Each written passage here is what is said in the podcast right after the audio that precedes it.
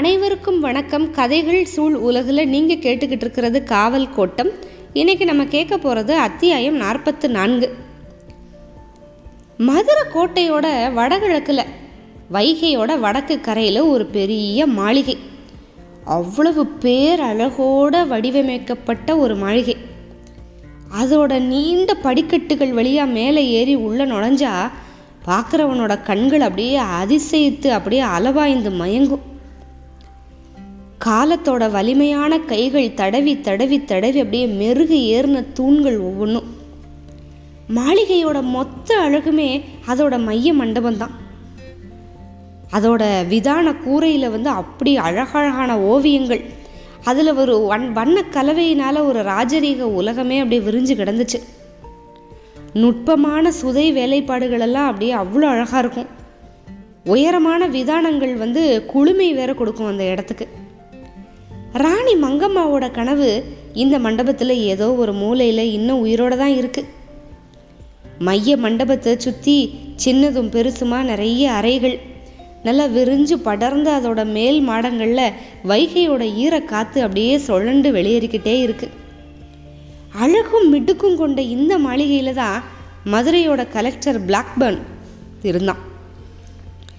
அன்னைக்கு ஒரு கூட்டம் இந்த மைய மண்டபத்தில் தான் நடந்துச்சு.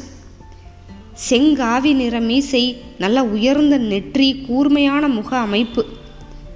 இது வச்சிருந்த ஆங்கில அதிகாரி மேரட் கலெக்டரோட வெற்று இருக்கைக்கு வலதுபுறமாக உட்காந்துருந்தார் மேஸ்திரி பெருமாள் முதலி அதுக்கப்புறம் ராமச்சந்திர ஐயர் இவங்க வந்து கலெக்டரோட மேஜைக்கு முன்னால் நாற்காலிகளில் உட்காந்துருந்தாங்க கலெக்டர் என்ன சொல்கிறதுக்காக எல்லாத்தையும் கூப்பிட்டுருக்காரு அப்படிங்கிற தெரியாத குழப்பத்தில் பெருமாள் முதலியும் ராமச்சந்திர ஐயரும் உட்காந்துருக்காங்க ராமச்சந்திர ஐயர் எதையோ யோசித்து தன்னோட நாற்குறிப்பேட்டில் வந்து தேதியை இருபத்தி ரெண்டு ஒன்று ஆயிரத்தி எண்ணூற்றி நாற்பத்தி நாலு அப்படின்னு எழுதினார். அந்த கணத்தில் கலெக்டரோட பூட்ஸு சத்தம் மண்டபத்துக்குள்ளே நுழைஞ்சது. மூணு பேரும் வேகமாக எந்திரிச்சு நின்னாங்க. அந்த உயரமான இரத்த சிவப்பேரிய மனுஷன் கிழக்கிந்திய கம்பெனியோட மொத்த மிடுக்கையும் தோள்பட்டையில் போட்டுக்கிட்டு வந்து உக்காந்தான். வந்ததை சொல்லிட்டான் என்ன விஷயம்னு. நான் பல தடவை யோசித்து தான் இந்த முடிவை எடுத்தேன். மதுரை நகரம் விரிவடைகிறதுக்கு ஒரே வழி என்னன்னா நகரை சுற்றி கட்டி எழுப்பி இருக்கிற கற் கல் கோட்டை இதை எடுக்கிறது மட்டும்தான். இதனை எப்படி செஞ்சு முடிக்கிறது அப்படிங்கிறதுக்கான திட்டங்களை வகுக்க தான் உங்களை எல்லாத்தையும் நான் கூப்பிட்ருக்கேன் அப்படின்ட்டு கட்ட கட்ட கட்டன்னு ஆங்கிலத்தில் சொல்லி முடிச்சிட்டான். முன்னாடி இருக்கிறவங்களுக்கு ஒரே அதிர்ச்சி திகைப்பு உறைஞ்சு போயிட்டாங்க. கலெக்டர் என்ன சொன்னார் அப்படின்னு மறுபடியும் மறுபடியும் நினைவுபடுத்தி தான் மேஸ்திரி முதலியினால் அதெல்லாம் நம்ப முடிஞ்சுது. ஐயருக்குன்னா அதிர்ந்த முகம் இமைகள் கூட ஆடலை. பல முறை யோசிச்சு இப்படி ஒரு முடிவெடுக்க முடியுமா? மாறட்டும் நம்ப முடியாமல் தான் இருந்திருக்கணும். யாருமே எதுவுமே பேசலை. கடைசியாக கலெக்டர் தன்னோட ஆட்காட்டி விரலால் மேஜையோட விளிம்பை தட்டி மௌனத்தை கலைச்சார். அந்த சத்தத்தில் விதானத்து ஜன்னலில் உட்காந்துருந்த புறா ஒன்று அப்படியே சட சட சடன்னு வெளியில் போச்சு. உங்கள் யோசனை என்ன அப்படிங்கிறத சொல்லுங்க. பதினஞ்சு அடி அகலம் இருபத்தி நாலு அடி உயரம் பல மைல் நீளம். அப்படி ஒரு பலம் வாய்ந்த இரட்டை மதில் கற்கோட்டை. இதை முழுவதுமாக எடுக்கிறதுங்கிறது சாத்தியமாகுமா? இப்படி ஒரு சந்தேகத்திலேயே மூணு பேரும் வெளியே வரல. அப்புறம் கொஞ்சம் நேரம் கழித்து மாரட்டு தான் பேச்ச ஆரம்பித்தார் இவ்வளவு பெரிய வேலையை செஞ்சு முடிக்கிறதுக்கான நிர்வாக அமைப்பு அதுக்கு ஆகிற செலவு அதையெல்லாம் கணக்கு போட்டால் இன்றைக்கி நிலமையில இதெல்லாம் நம்ம செஞ்சு முடிக்க முடியாதுன்னு நான் நினைக்கிறேன் அப்படின்னாரு. இதை நம்ம நிர்வாகத்துக்கு மூலமாக செய்கிறதும் அதற்கான மொத்த தொகையை நம்மளே செலவழிக்கிறதுங்கிறது நம்மளால் சுத்தமாக முடியவே முடியாது. அது மட்டும் இல்லை நம்ம கவர்னர் அலுவலகம் நிச்சயமாக அதுக்கு சம்மதியும் கொடு சம்மதமும் கொடுக்காது அனுமதி கொடுக்காது.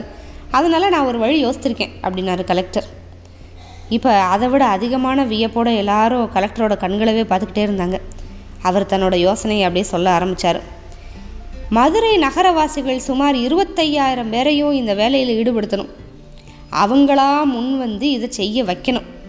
அதுக்காக யார் யார் எவ்வளவு தூரம் கோட்டை மதில்களை அகற்றி அகழிகளை மூடுறாங்களோ அந்த நிலம் முழுவதும் அவங்களுக்கே சொந்தம் அப்படின்னு அறிவிக்க போகிறேன் அப்படின்னார்.